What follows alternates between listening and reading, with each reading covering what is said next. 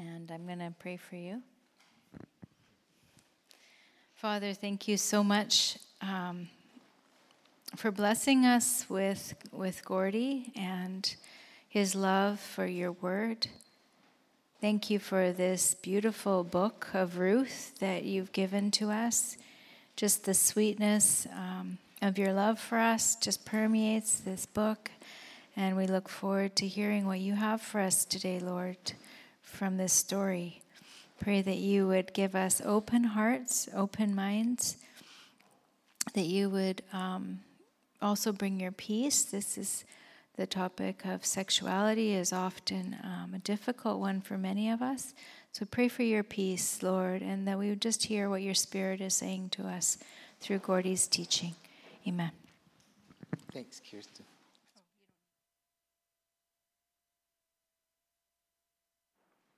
Well, good morning. Yes, thanks. And happy Indigenous Week to all my Indigenous friends, Metis, Inuit, First Nations. You are a gift to us. Good to see you, Francis. And Sharon and anybody else I missed. Uh, we bless you today. And you are a, a, gift to us, and we're so blessed to, to be on your, your traditional territory of the Musqueam, the Tsleil-Waututh, Squamish First Nations people.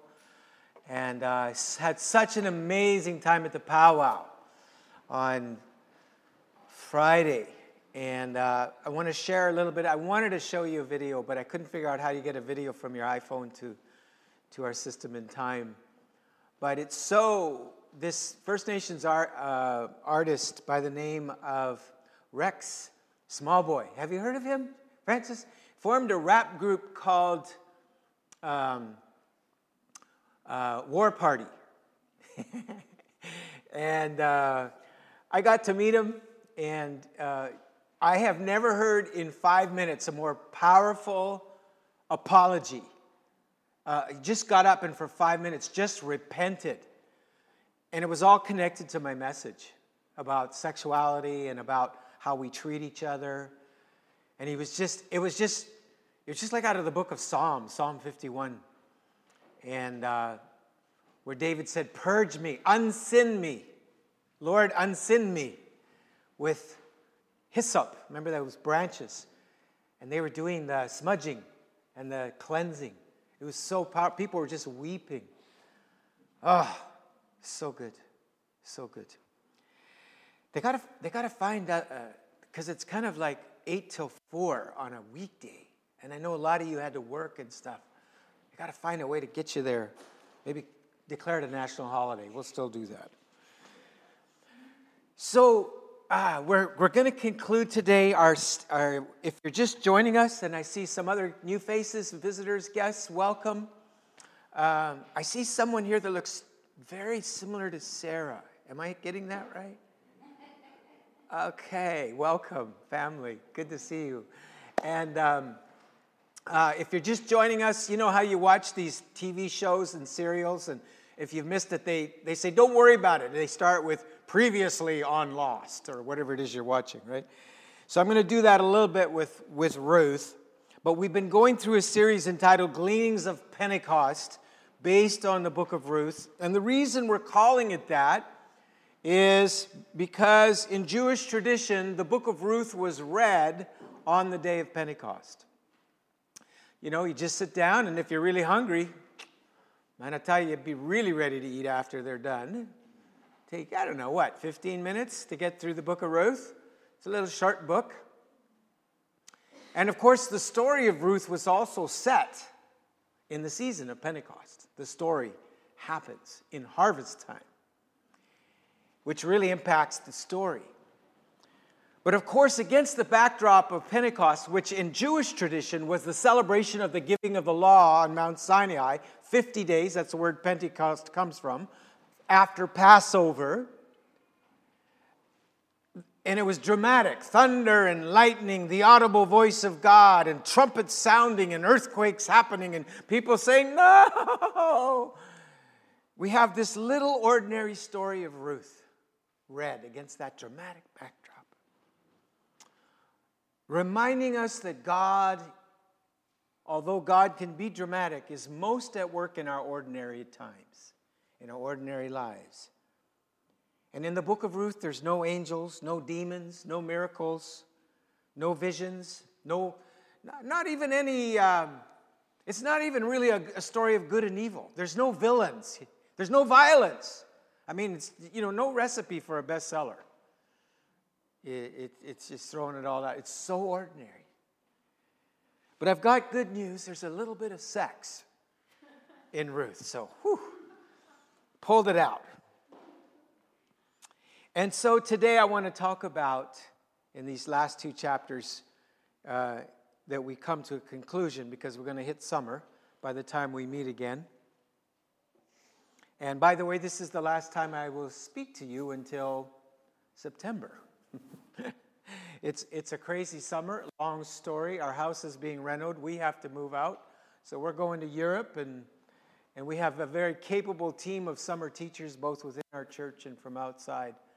It's going to be a great, great summer.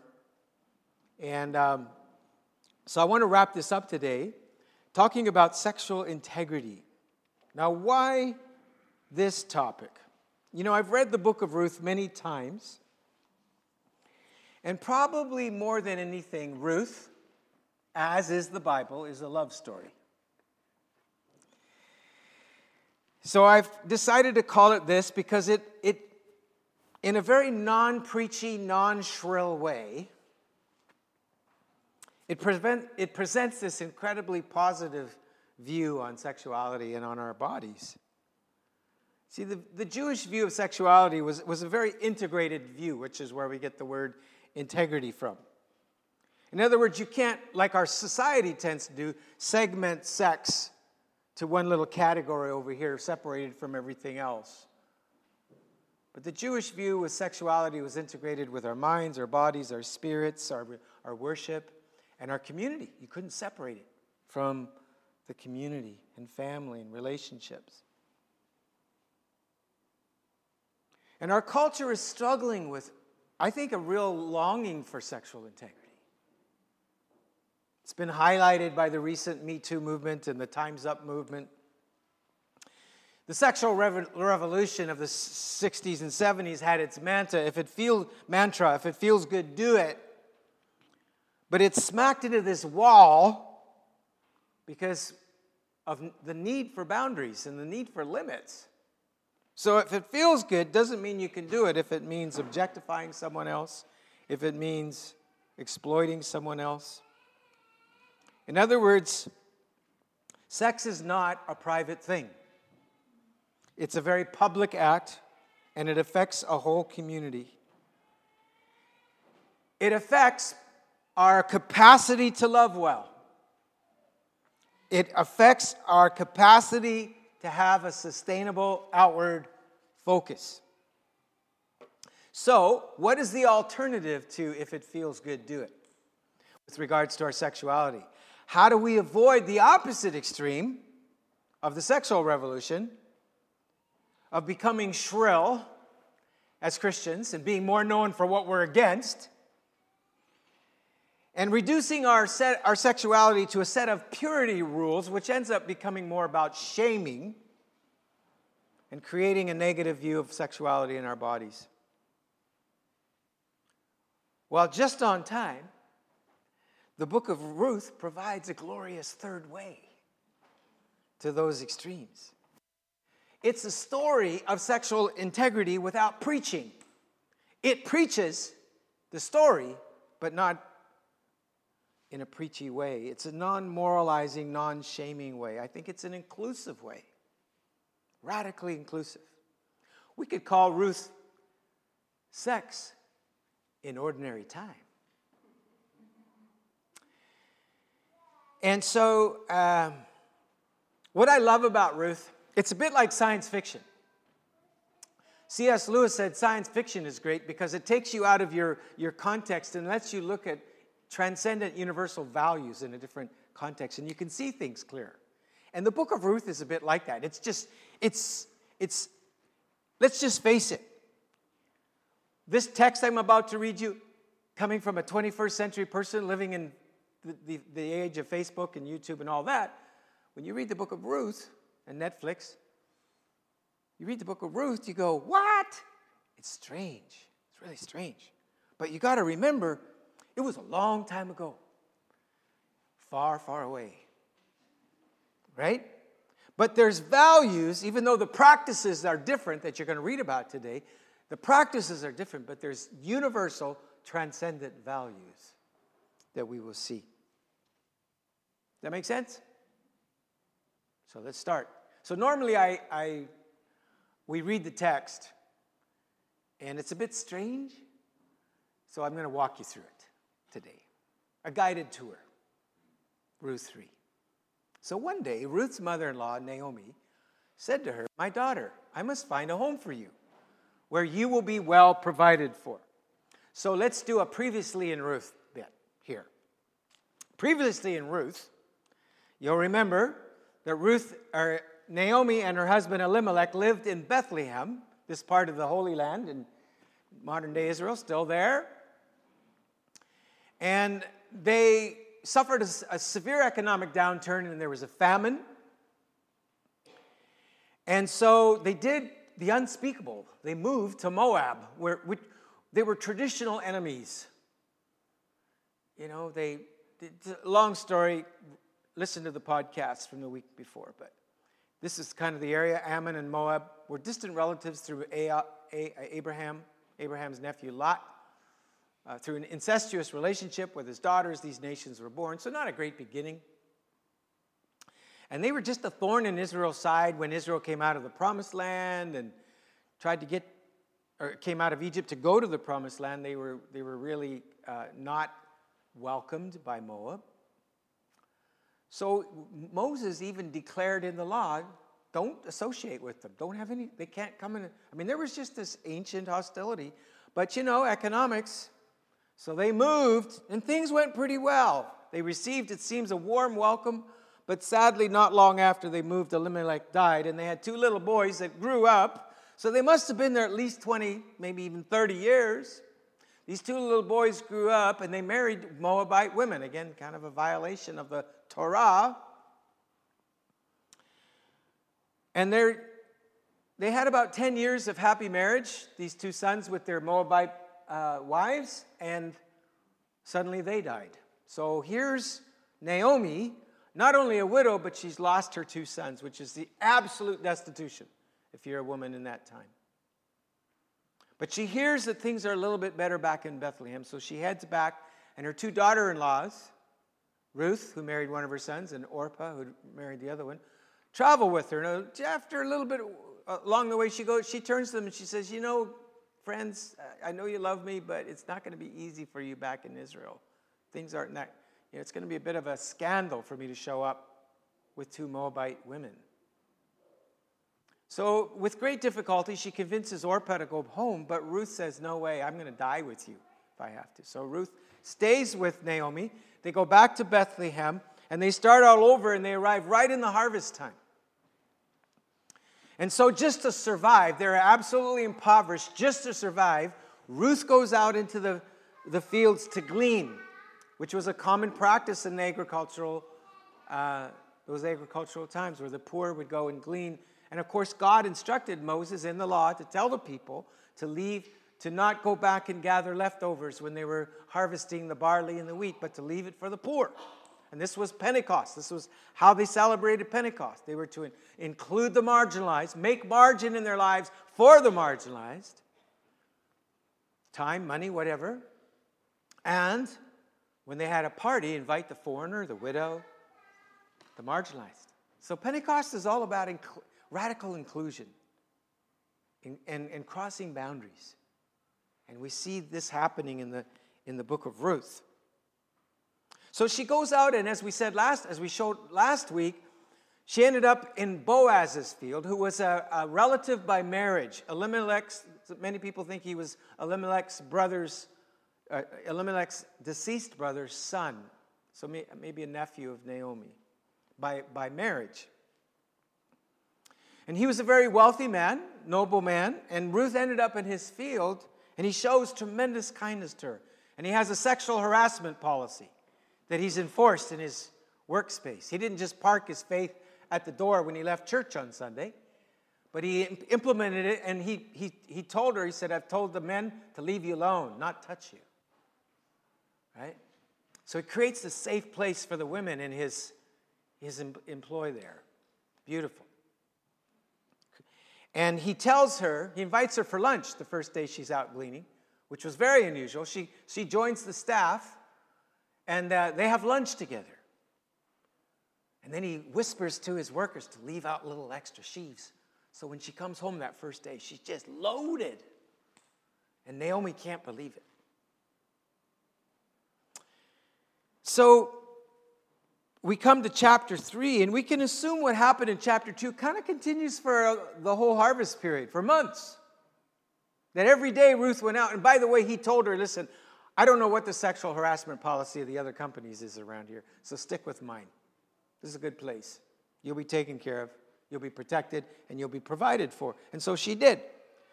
And so there's this grow, you can assume that there's this growing spark between Boaz and Ruth. Because she keeps coming back every day. I'm sure that he kept inviting her for lunch. I'm sure he kept providing a little extra for Naomi. So Naomi starts to see this kind of glow on Ruth, right? When she's coming home from work every day. And this attraction grows.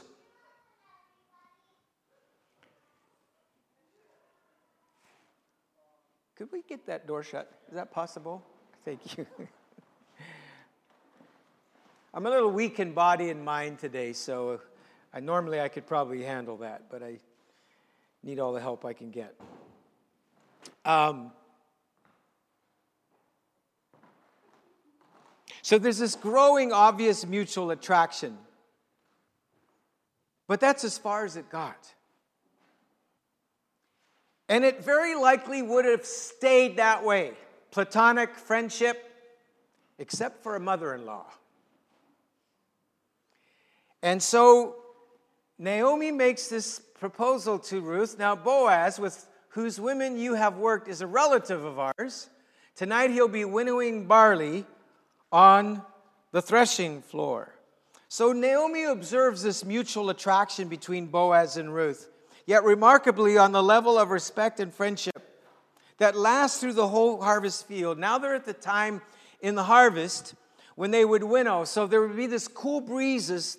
Bethlehem isn't too far from the Mediterranean. These cool breezes at about four o'clock every night would come off the Mediterranean. And so it was very convenient after they'd thrashed the wheat, which was separating the good, the food, the edible part of the plant from the chaff and from uh, the non-edible parts. They would, you know, drive a tractor, or not a tractor, but a combine. I mean, not a combine, but you know what I mean. The equivalent, the threshing, threshing instruments with with animals. They'd use cattle. Uh, sometimes they would just, uh, yeah, just use different things. After, well, after the scything had been done, they would they would uh, thresh and separate it, and then they'd take it with a fork usually three pronged, and they'd throw it up in the air, and the wind would blow away the chaff, and the good part would come back down. So it was a big job, heavy job. And during that season, uh, the owners would stay right on the threshing because it was a very uh, economically lucrative time for them. They couldn't risk uh, theft. They couldn't, and, uh, and it was the threshing floors and the winnowing seasons were notorious for orgies, drunken orgies, where all kinds of behavior came, occurred. And so Boaz stayed to make sure that everything was, was in order and that there was no theft. And so he would sleep. So keep that in mind. So she tells Ruth this strange request wash, put on perfume, get dressed in your best clothes, then you go down to the threshing floor, but don't let him know you are there until he's finished eating and drinking. When he lies down, note the place where he is lying. Then go and uncover his feet and lie down. And he will tell you what to do. Now, I just want to comment. there, there's, there's, a, there's something about the body there, and this may seem like to, a bit unrelated, But there's something about the way that we view our bodies as believers that is so critical to our understanding of sexuality and our view on sexuality. And when you love your body, you're loving me. When you love your body, you're loving others. Paul said in Ephesians, no one hates their own body, but nourishes it and cherishes it. And it's an act of worship because we're beautifully and wonderfully made by our Creator. So that's so critical. And of course, when Paul said that in Ephesians, he was talking about marriage, wasn't he? That if I love and treat myself with respect, then I will do I will treat Kathleen, my life partner, with that love and respect. That there's you can't separate that. So I love you when I stay physically fit, when I eat well, when I make sure I get my rest. I'm loving you. That's what's so, you know, there was a lot of things about my father's death that impacted me, but one of the greatest impacts was when we took his urn of ashes and we lowered it into the ground. And my brother and sister and I were all there and we were lowering it together. And we, all three of us, were, were 61, 60, and 59 of age in order. And, and we just lost it right there. And we howled around that graveside. And I'm going, well, come on, I know that he's not here. What's going on? I know he's with God. Why is this hitting me? And then I realized this body is how I knew my dad. That's how he loved me. And I made a vow that anytime I do a funeral, and I do this, but I said, boy, I realized how important it was uh, at that point to read the 1 Corinthians 15 passage on the resurrection. That we will be resurrected, and that is our blessed hope. So, love your body, take care of it. Now, I know society goes overboard and is obsessed about the body, but, but a lot of, a lot of, there's a lot of self hatred out there of our bodies that creates opposite extremes of, of idolatry and this obsession to stay young and beautiful. So Ruth says, I will do whatever you say. So she went down to the threshing floor and did everything her, mother, her mother-in-law told her to do.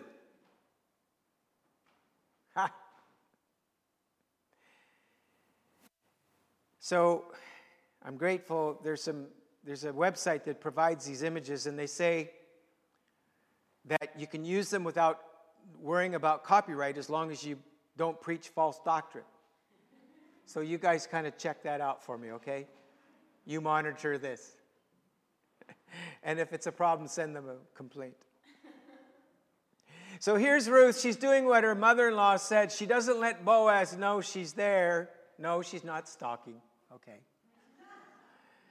But she's waiting for what, what Naomi asked her to do. So when Boaz had finished eating and drinking and was in good spirits, and by the way, the, the, uh, the Hebrew there is not that he was drunk, he wasn't out of his mind, but he was feeling good. He was drinking, but he was also very blessed by how things were going. So that's kind of the context. I thought I'd mention that because I think a lot of sexual in, lack of sexual integrity is connected to uh, substance abuse. So he went over to lie down at the far end of the grain pile. And Ruth approached quietly, uncovered his feet, and lay down. So, what'd that looked like? Well, kind of like this. I think that's pretty accurate. So, in the age of Netflix and Showcase, we're all going, What? What's going on? And uh, it says, In the middle of the night, something startled a man. How many know if you're sleeping and you think you're alone and you wake up and something's alive? That's scary. right? Especially if you're sleeping outdoors. What is this? A raccoon? Oh my gosh.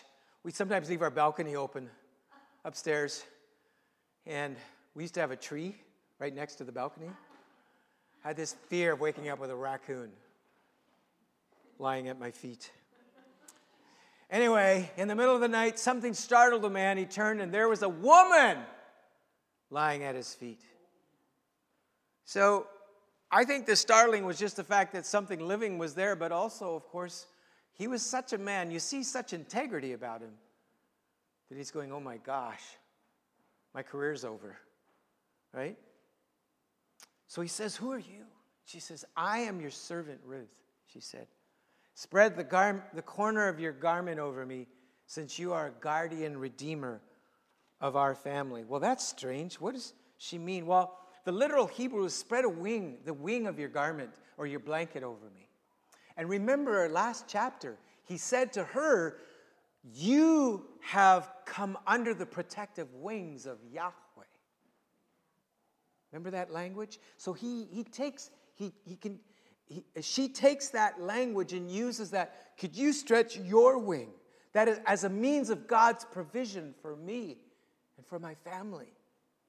So, the guardian redeemer, really quickly, what's the guardian redeemer? This is not a husband, this is not somebody that in the Levirate, Levirate law, where a brother in law would marry a, a widow to, to, to, raise up offspring. That's not what this is.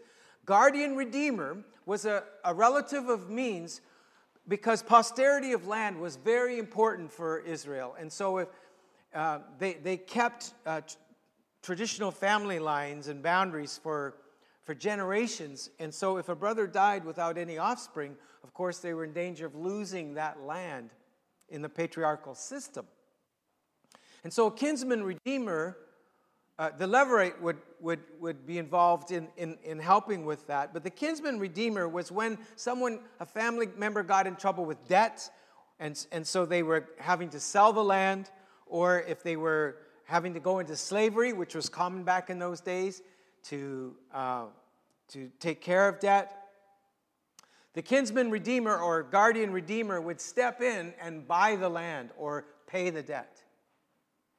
In fact, the guardian redeemer also, uh, if, if someone was murdered in a family, you'll remember the cities of refuge, the guardian redeemer was also responsible for carrying out justice. So that's kind of what, what Ruth is saying to him. You're guardian, re, guardian redeemer to, to us. So it's redeemed literally means to, to buy back. You are a person of reputation and means, Boaz. Can you intervene for my family? Secondly, there was a second request that Ruth made of Boaz. Because of the system of posterity, as I said, land was passed down through family lines.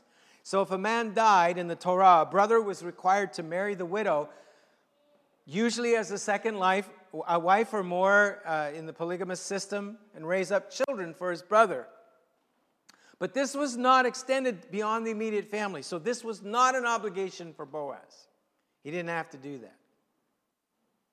But Ruth, by asking Boaz to stretch the border of his covering over Ruth, she was making a proposal of marriage. Naomi was in danger of losing her husband's land, and because her husband and sons had died, there was no one to perpetuate the family name. So Ruth was asking Boaz to both redeem the land as well as marry her. It was a dual cheeky request. However, the way that she did it was with such discretion and subtlety, it respected Boaz's character. She didn't want him to be put in an awkward situation. She wanted him to not do it because he had to. He, she wanted him to do it because he loved her. Out of freedom and desire, not out of obligation. And so Boaz responds to her immediately. And he says, The Lord bless you, my daughter. He replied, This kindness. Now you got to understand, these two are incredibly in love, okay? You, you, you can read that between the lines, and they've been, they've been that way for months, all right? So he says, The Lord bless you, my daughter. He replied, This kindness is greater than that which you showed earlier. What is he talking about? What earlier kindness happened? She stuck with Naomi, right? She didn't give up. She stuck with her. She was loyal in, in that covenant hesed love of God. You've not run after younger men, whether rich or poor. And now, my daughter, don't be afraid. I will do for you all that you ask. All the people of my town know that you are a woman of noble character. You're not only drop dead gorgeous, you have character. Although it is true that I am a guardian redeemer of our family, there's another one who's more closely related than I. Stay here for the night. What?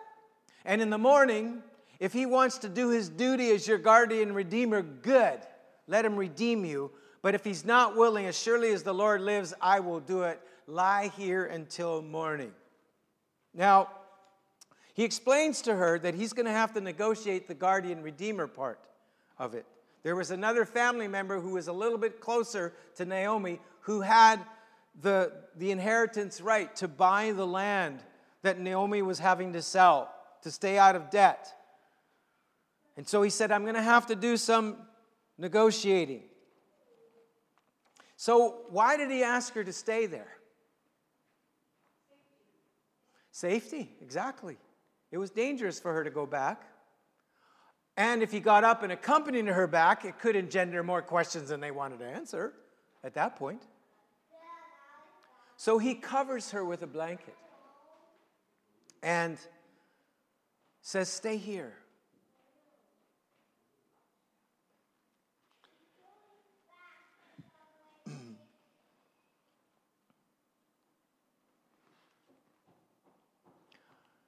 and so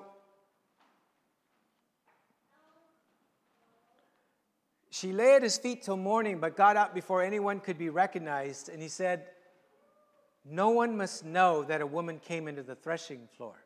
So, do you see his, his, his dilemma? I love this. He wants to keep her safe, but he wants to protect their reputation.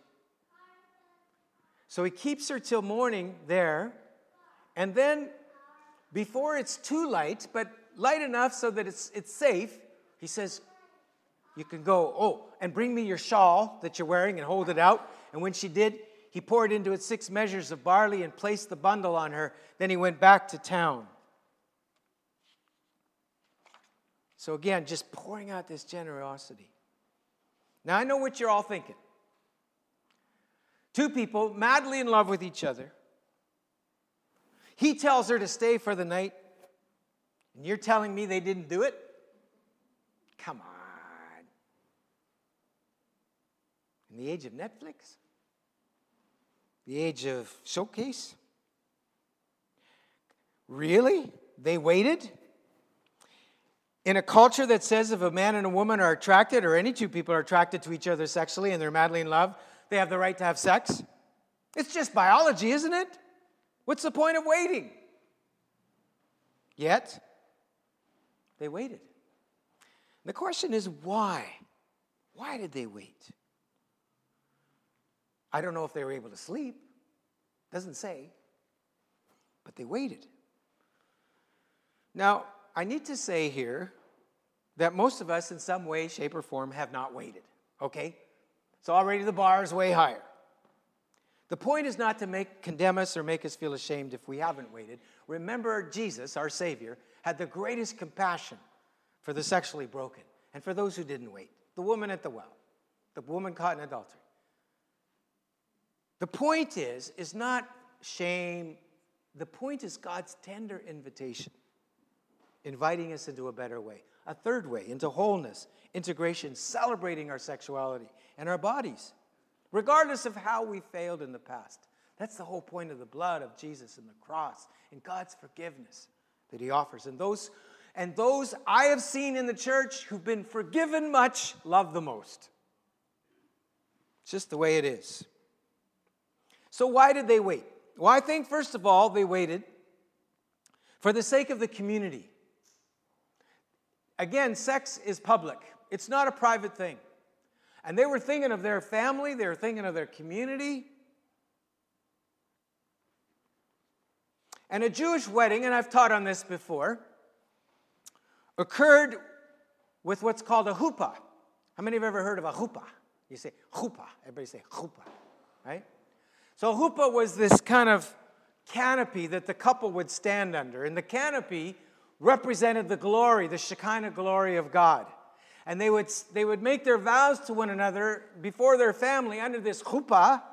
And then when they were done, guess what? What was the next thing? There's a little tent over there. And they would both go into the tent, and the chuppah was taken and placed over top of the tent. And they con- consummated their marriage by making love with the family celebrating outside. Woo! I could just see the mother in law, you know. Anyway. So I actually found a picture of a chuppah. This is at the synagogue in Toronto. And you know what? I can't see the writing very good there, but you know what that says there? I love this. I will betroth you to me forever. It's out of Hosea chapter 2. So their point was is the Shekinah glory of God would shine over the couple. And their lovemaking was a declaration of their covenant. Now listen very carefully to this. When they made love, they were saying, I am yours. What does covenant mean? When God says he's in covenant with us, what's God saying? I'm yours and you're mine forever. Our lives are intertwined. And the problem with promiscuity is you're saying with your body what you can't say with your heart.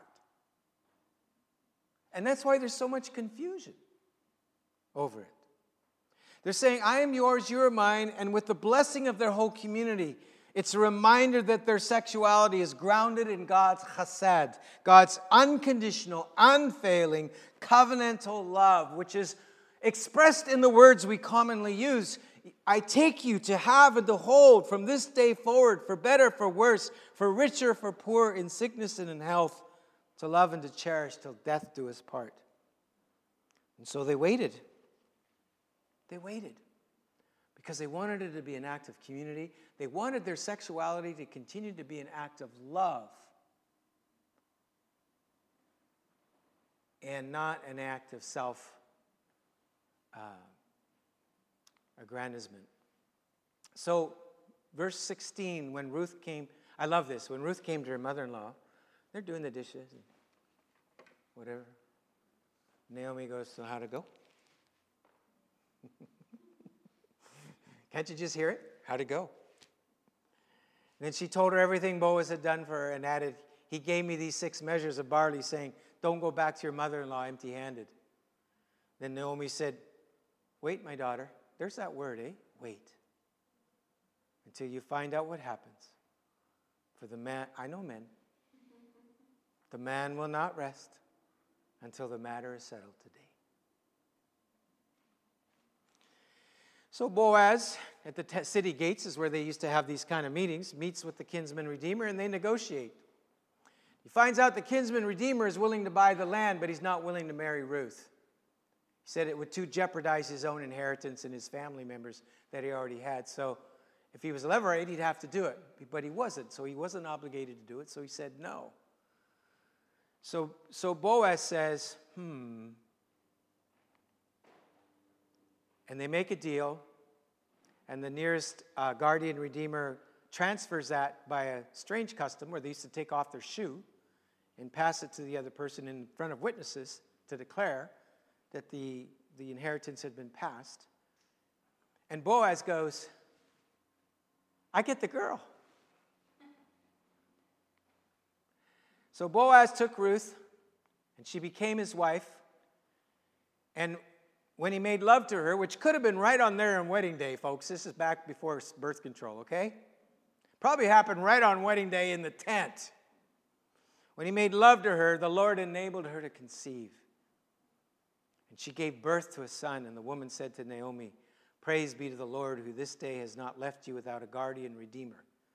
May he become famous throughout Israel.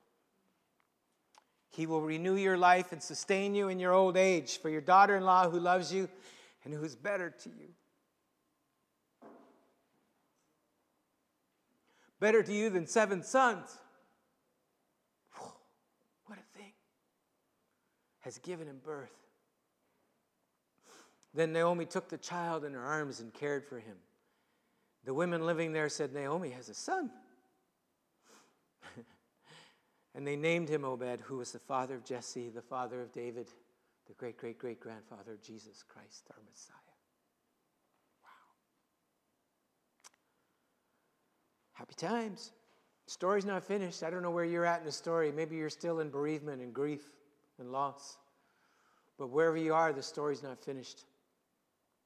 Sexual integrity, which includes a wholesome and healthy view of our sexuality, of our bodies, is best found in the context of God's chesed, God's covenantal, unfailing love, and is essential for a sustainable outward focus and loving well, both as individuals and as a community.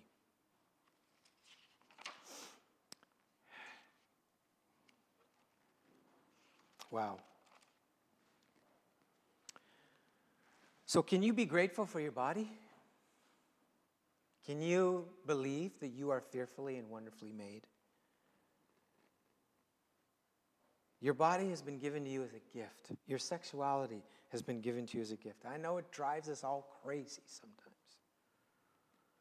But it's, it's, an, it's, it's, it's such an expression of who God is that capacity to be attractive and to attract and to be attracted to someone else. That need for touch, that need for intimacy. My daughter gave me a gift last night, sent me to a massage therapist, and I got an upper body massage. This guy's just working me over. I'm getting these goosebumps. Just, oh, he was just, he just knew where to get, get the stuff.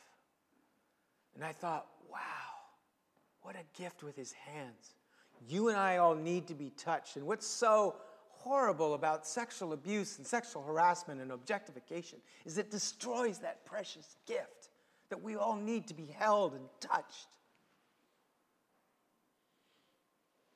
And so it's because of love that we have sexual harassment and child protection policies and protection for vulnerable adults. In a perfect world, we wouldn't need those rules, but we're so broken. So we work hard at that, not so that we're just slavishly following little details, but so that we can grow in our capacity to love as wholesome individuals. Your body is how you love me. My body is how I love you. My eyes, my hands, my presence.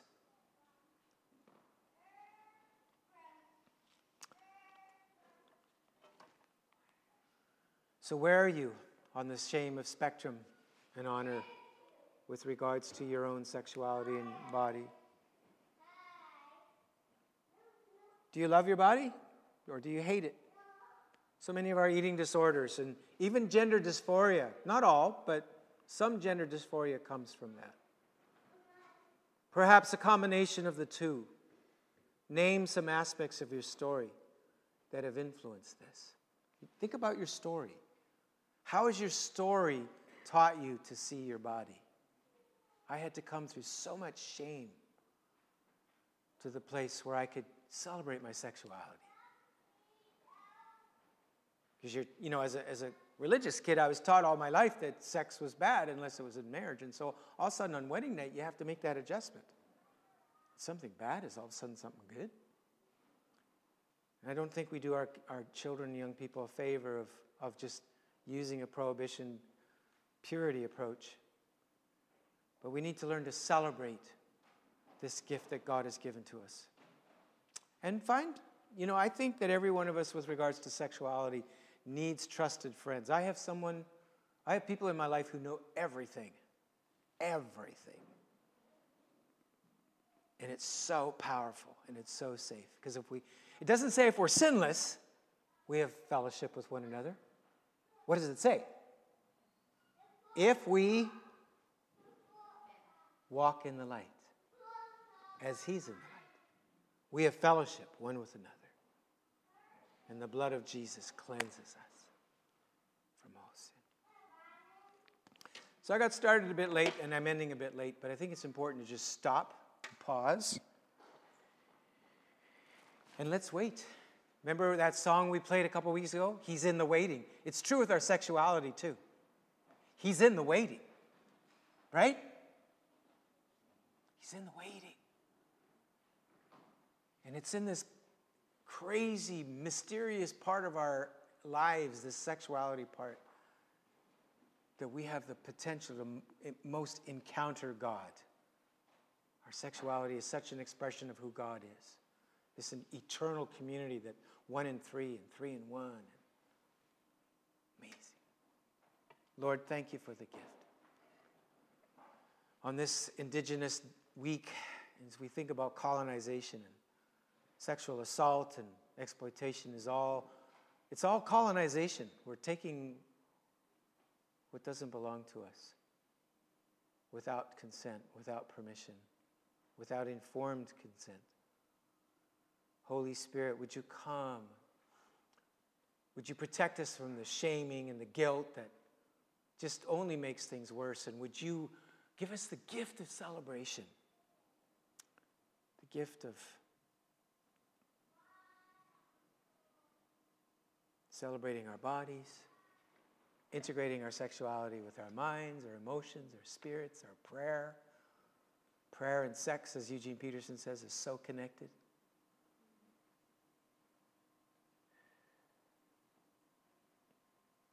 And with our communities, may we be a loving community. I just want to read these words from Paul to us.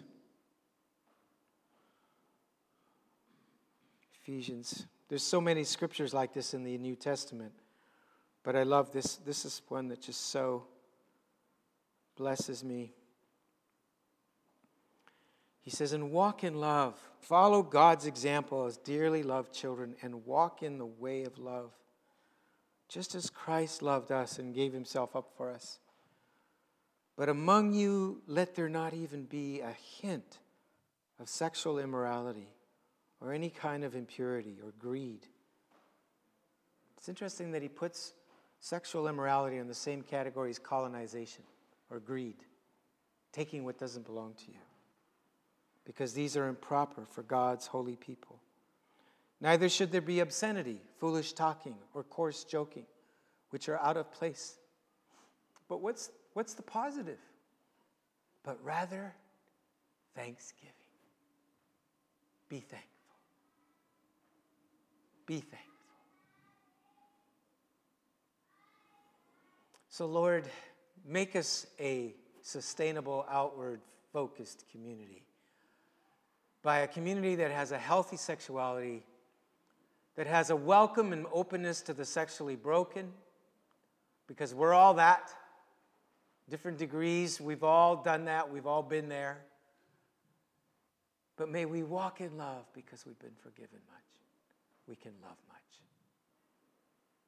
So help us embrace that tension of receiving your mercy and your grace, and your forgiveness, but also embracing your invitation to something better. In the name of the Father, the Son, and the Holy Spirit. Everybody said, Amen. So we're going to pray. Just going to invite Colleen to come back up again. We're going to pray for Colleen today. I'm just going to invite some folks to come and help us pray. If some of you need prayer into some of the things that were touched on today, please don't go until you've had someone pray with you. Um, just, uh, I wanted to just congratulate Frances on her retirement. She's having a retirement party tomorrow. Yeah. So, how many years, Frances, in the school? 26 years, and her retirement party's at Britannia tomorrow. Lots to celebrate. But she's not finished yet, just a new chapter. So, congratulations. And to our grads, Elise graduated this, this week, one of our young people. Did I miss anybody? I know, I know there was at least Elise.